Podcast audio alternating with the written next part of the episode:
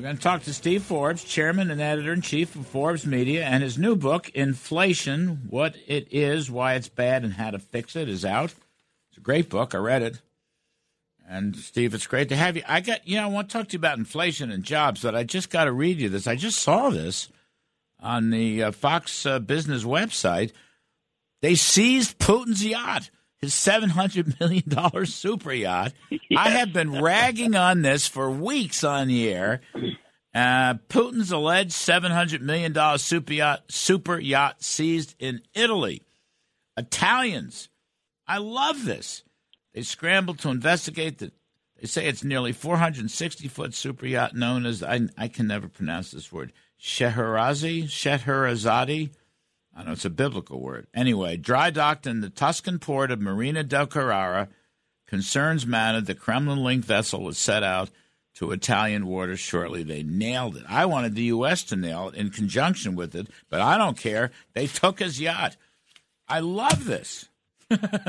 well, that's right. And uh, what, what, what they should do is uh, uh, put it up for auction and use the proceeds to provide arms to Ukraine. Yes. And uh, and uh, give Ukraine all the weapons it needs to win that war. We're still not doing it, shockingly, uh, which obviously has an effect on the economy. And Ukraine now, from their experience of fighting the Russians since 2014 in eastern Ukraine, and the training they received from NATO that nobody uh, knew about, they have one of the two or three best armies in the world today. So give them the means to do the job. Great points all across the board. Important, really important points. So let me ask you this, Steve Forbes. So here's this guy, Putin.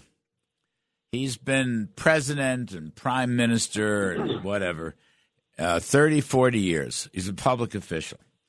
How does he how does he afford a seven hundred million dollar super yacht?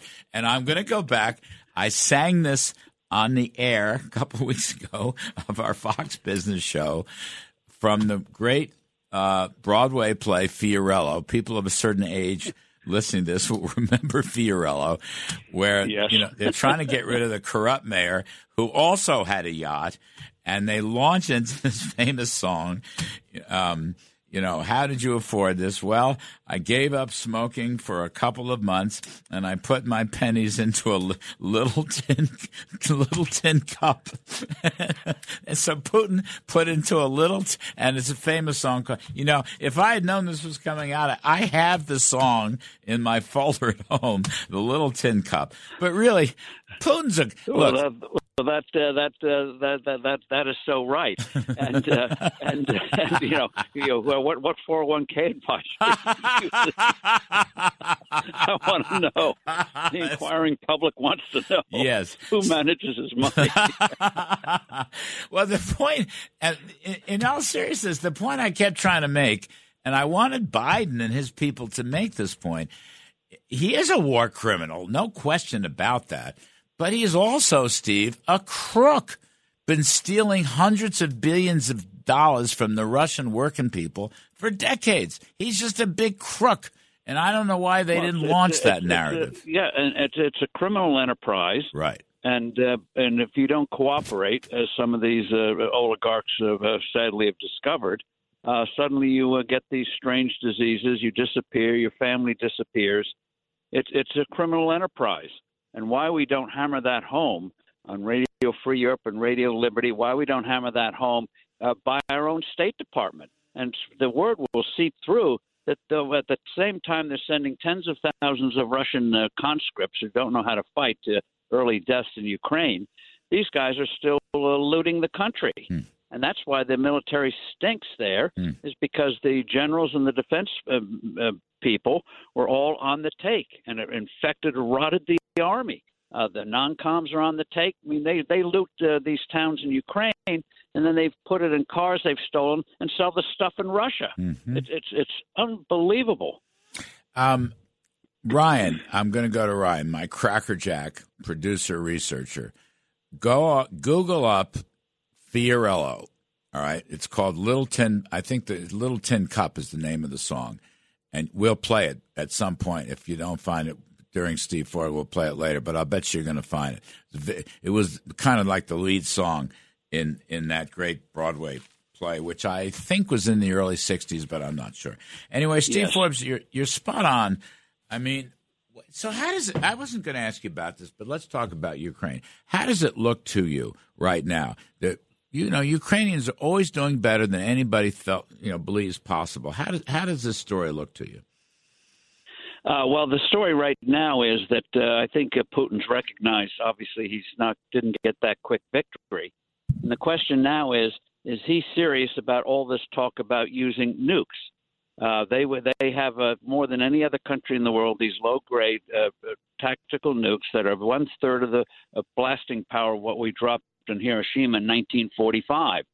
And the question is, would he really do a demonstration or even bomb a, a, a city in Ukraine and say, "You give me what I want, or uh, we're we're we're going we're going all the way"?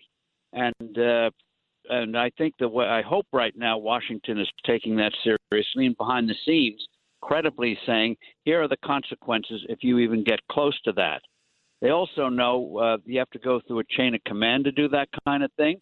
Are we uh, contacting Russian officers? Are we making clear you're going to be tried as war criminals if you survive this thing? So I hope they're laying down those markers. And then the question becomes, what does Putin do on Monday when he uh, makes uh, the the celebration of uh, the Allied victory, Russian victory against the Nazis in World War II?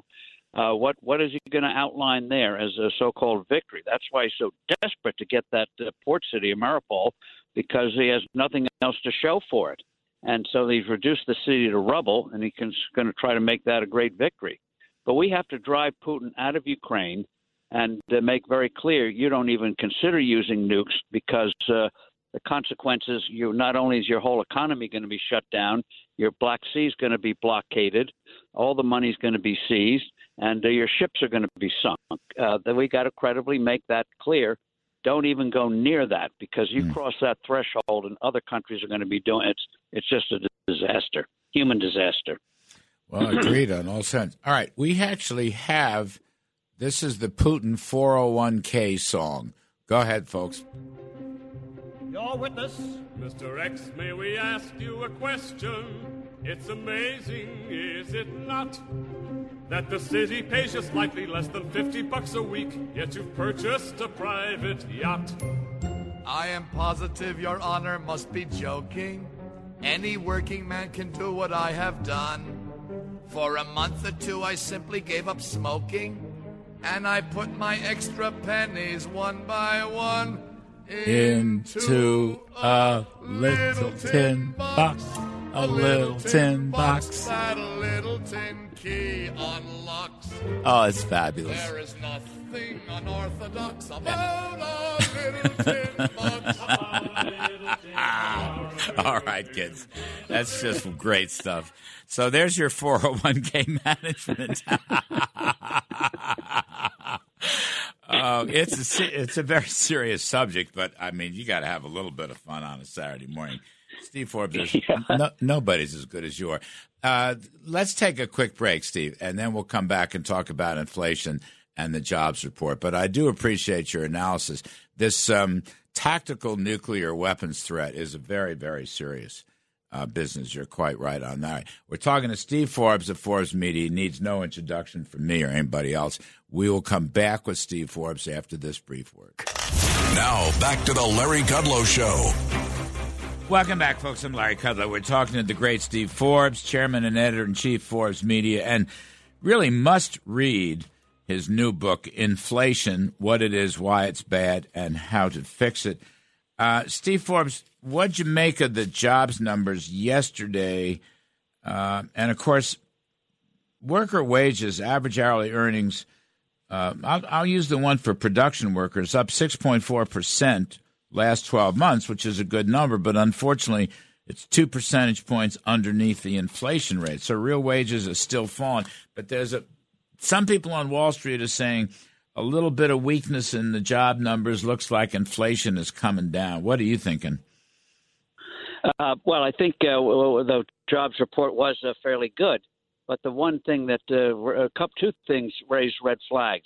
One is people who are dropping again out of the labor force, especially people who haven't had completed high school education and the like. Hmm. What is going on there?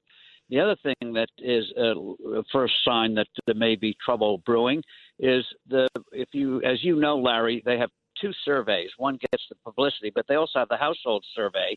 That survey, which usually captures small businesses better, but uh, so their job numbers are all over the map. But over time, they match the number that we get uh, reported each month. That job number actually went down 323,000 which I think shows trouble on the on the small business front, both uh, trying to hire people, but also uh, that they're uh, facing real pressures that are going to affect the economy. So overall, good report, but there are red flags there. And on the uh, inflation front, uh, the Federal Reserve is still dragging its feet. You know, we point out there are two kinds of uh, inflation, monetary and non-monetary. This government's making the non-monetary worse. Now they're going after railroads, which is going to raise costs, artificially raise costs. But on the money front, the Fed does have this massive amount of money. Steve Hanke, your previous guest, made reference to it. Mm-hmm. Now over 1.8 trillion dollars that is ready to flood the economy. And one thing that got no publicity is the Federal Reserve raised the rate it pays on bank reserves parked at the Federal Reserve. It's now 0.9 percent. Mm-hmm.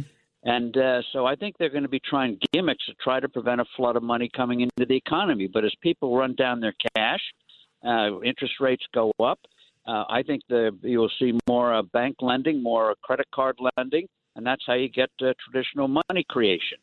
And the best battle, the way you battle this, in addition to stop the money printing and start reducing the money supply, is go to some sort of gold standard, whether it was the informal one that Greenspan had for part of the 1990s or what we had under Bretton Woods. But uh, we did an article the other day. Uh, the, my two co-authors, uh, Nathan Lewis and Elizabeth Ames, for Fox uh, Fox uh, Business uh, Opinion, that you can't even discuss such a such a thing anymore. Even though Greenspan informally used it, it's cancel culture. You can't even bring that up anymore. So the Fed, as you well know, the only way they know how to fight inflation is by slowing the economy. Uh, even though they say they're the Phillips curve is out the window, they're still practicing it. They got to they got to slow the economy to fight inflation, and that is just the wrong cure. Make know, the dollar stable again. King dollars, you used to say. No, that's right. Listen, go back. Uh, you mentioned Greenspan. You can go back a little further. Uh, Ronald Reagan appointed. Remember, Steve, uh, uh, Wayne Angell, Manley Johnson, and Robert Heller, three Reagan appointees to the Federal Reserve Board in 1985 and 1986. And those guys generated a discipline. I, I, I, think that Wayne Angell was best known for it, but the others, uh, whether you looked at a commodity price rule or Manley Johnson and, and the late Bob Heller, uh, Bob Keleher, I beg your pardon, um, wrote a book about market uh, market price signals. But basically, you'd be using gold, commodity indexes, yield curve, uh, and the exchange rate and when they got out of line, like in an inflationary environment, the exchange rate would go down, gold commodities would go up, the yield curve would widen. That was a signal to the Fed to tighten up their balance sheet, which in those days we called the monetary base. It still is the monetary base. Right. Just don't use that phrase. And that's yeah, it's amazing. but that's really what you're driving at. Is that kind of it, yes? You don't want to. Yes, because the one the to, one thing the Fed can control is the monetary base. Right. They can't control velocity or anything else. That's right. But they can control the monetary base, and I'm afraid now they still think they can bottle up these excess reserve money they've created by uh, the those reverse repos. In effect, they borrow the money back every night. So they create the money and then they borrow it back. Really smart. And uh, by hiking uh, the interest rate, they pay on reserves to try to keep banks from lending. But it's ultimately not going to work. So get your act together, guys. And uh, whether you do a clean gold standard or a, a, a, partial one, like we did have in the 80s and the uh, part of the 90s, uh, you don't have to de- artificially depress the economy. We have enough trouble without uh, the Federal Reserve uh, pushing us over a cliff. You know, I thought um, listening and watching and reading uh, Jay Powell, Fed Chairman Jay Powell, I mean, I really thought he sounded like Biden because he's, you know, he's blaming it on Putin, aka the Ukrainian war, and um, what he called pandemic blah blah blah supply shortages. But that stuff, first of all, the the, the oil price surge started way before Putin because they've, they've run a jihad against fossil fuels and the Green New Deal crazies in the White House. But um, you wouldn't have all prices rising. These indexes, flawed as they may be, would not all be rising. Some individual prices go up, some individual prices go down. That's the the supply shortage uh, point. But you've got which because you have excess money, you've got all these prices going up. And the in, I mean, commodities may have topped off briefly, but they're still at a very high level. And on the exchange rate with King Dollar, uh, I mean, as Hanke was saying, almost all these other currencies have been inflating almost as badly as we have. Not and, all of and that's why the dollar looks strong on the foreign exchange. That's you know, the right. dollar index is over a hundred. Right. And uh, that's not because we're doing a great job. It's everyone else is doing a worse job. I mean, I'd like to see gold drop a thousand or two thousand bucks, and I'd like to see the commodity indexes drop, you know, 15, 20 percent. That would tell me the Fed has stopped printing excess money, but I'm not seeing that. No, and uh, unfortunately, the Fed is floundering. I like to compare it to uh, what they're doing to what the doctors used to do in days of old when they bleed the patient to cure the patient. Mm. That got rid of the pain and suffering because it got rid of the patient. and uh, the, the the Federal Reserve is uh, doing the same thing today. They don't realize if you you know the real core and essence of inflation, other than the non monetary kind, when you shut economies down and you get droughts or stuff like that, is when you reduce the value of your currency, the intrinsic, the base value of your currency, and uh, you lower, you you make your currency weaker. By golly, you're going to have trouble. And what these people don't understand, you can get regulations right, you can get spending right, you can get taxes right, but if the money's not right, you have problems. And these people who say, "Oh, we need two to four percent inflation," name one country in history that achieved hmm. great wealth mm. and did great things with unsound money. Mm. Just doesn't happen. Period. Steve Forbes, go back. You were making a point, and I read this briefly, but I haven't really covered it on the on the Fox Business Show. The the the, the uh, Bidens are going after railroads now. That's right. Uh, one of the one thing Jimmy Carter, President Jimmy Carter, did right, and Democrats like Ted Kennedy, and with mm-hmm. Republican support, of course, is that in the late 70s and early 80s, they deregulated all the transportation. They deregulated uh, trains, planes, trucks, and as a result, the railroad industry at the time, which was going all all the companies are going bankrupt, went from uh, insolvency to the greatest freight rail system in the world. The track is up to date. The uh, technology is fantastic. No country comes close to matching it either in Europe, Japan, or China. Now, this administration has decided because we have fewer railroads today than we did 40 years ago, they have to create artificial competition by forcing railroads to give money to smaller uh, railroads uh, when they uh, carry freight. So, in effect, they're uh, uh, want to sort of sort of income redistribution. Mm. Well, you do that kind of nonsense, what's going to happen to investment? Rails are very, very capital intensive. And if you start uh, forcing these companies not to make the investments they need, we're going to go back to where we were in the terrible late 1970s. Mm. So they're going after railroads. As you know, they reinstated uh, the crazy rules that Trump tried to push back. So uh, infrastructure projects yeah. are now going to take longer. Yeah, the NEPA. do more studies and stuff like that. The NEPA rules. Everything they can do to gum up the economy, they're doing. And now they want to force banks to make loans to low income communities. Fine to make the loans, but when you have the government involved, you get you get the loans that shouldn't be made. Let let the economy alone, but they just do the exact opposite. We were talking to Steve Scalise, Republican House Leader Steve Scalise, about the diesel fuel, Steve Forbes, and the trucking industry. So diesel fuel is like five and a half, six, uh, six bucks now, and that's killing the trucking industry. The trucking industry is responsible for almost three quarters of the goods shipments inside the U.S. So there's another killer because of the um, because of the Green New Deal and the war against fossil fuels. Yeah, when you look at the requirements refineries have in terms of what they're allowed to refine, not to mention building a new refinery, good luck with that. Even LNG plants, which we would think we would want to uh, put on a fast track to help Europe out vis-a-vis Russian gas. They're dragging their feet on that. The federal leasing, yeah, the courts say they can't block it, but they find other ways to block it through regulation. And uh, and, and railroads too use diesel for crying, you know. So oh, it's, that's it's, right. Yeah, yeah, yeah. That's right. So uh, it, it hits everything, and uh, so they they're putting up these artificial barriers and then complaining about the fact that costs go up. The Federal Reserve still uh, doesn't realize that uh, they got things semi right in the late 1980s and part Mm-hmm. of the 1990s. Not to mention what we did before in the 50s and 60s. Let me just give you one statistic, by the way, on uh, when we had the old Bretton Woods gold standard Mhm. from the late 1940s to uh, around 1969, 1970. The average growth rate of the American economy was 4.2 percent. Mm. Mm. Since then, before COVID distortion, let's leave out COVID, it was 2.7. Hmm. You compound that over 50 years, if we had maintained anywhere near that uh, average historic growth rate, you know, the household uh, income median, which is now what 67,000, would be about a 100 to 110,000 dollars today.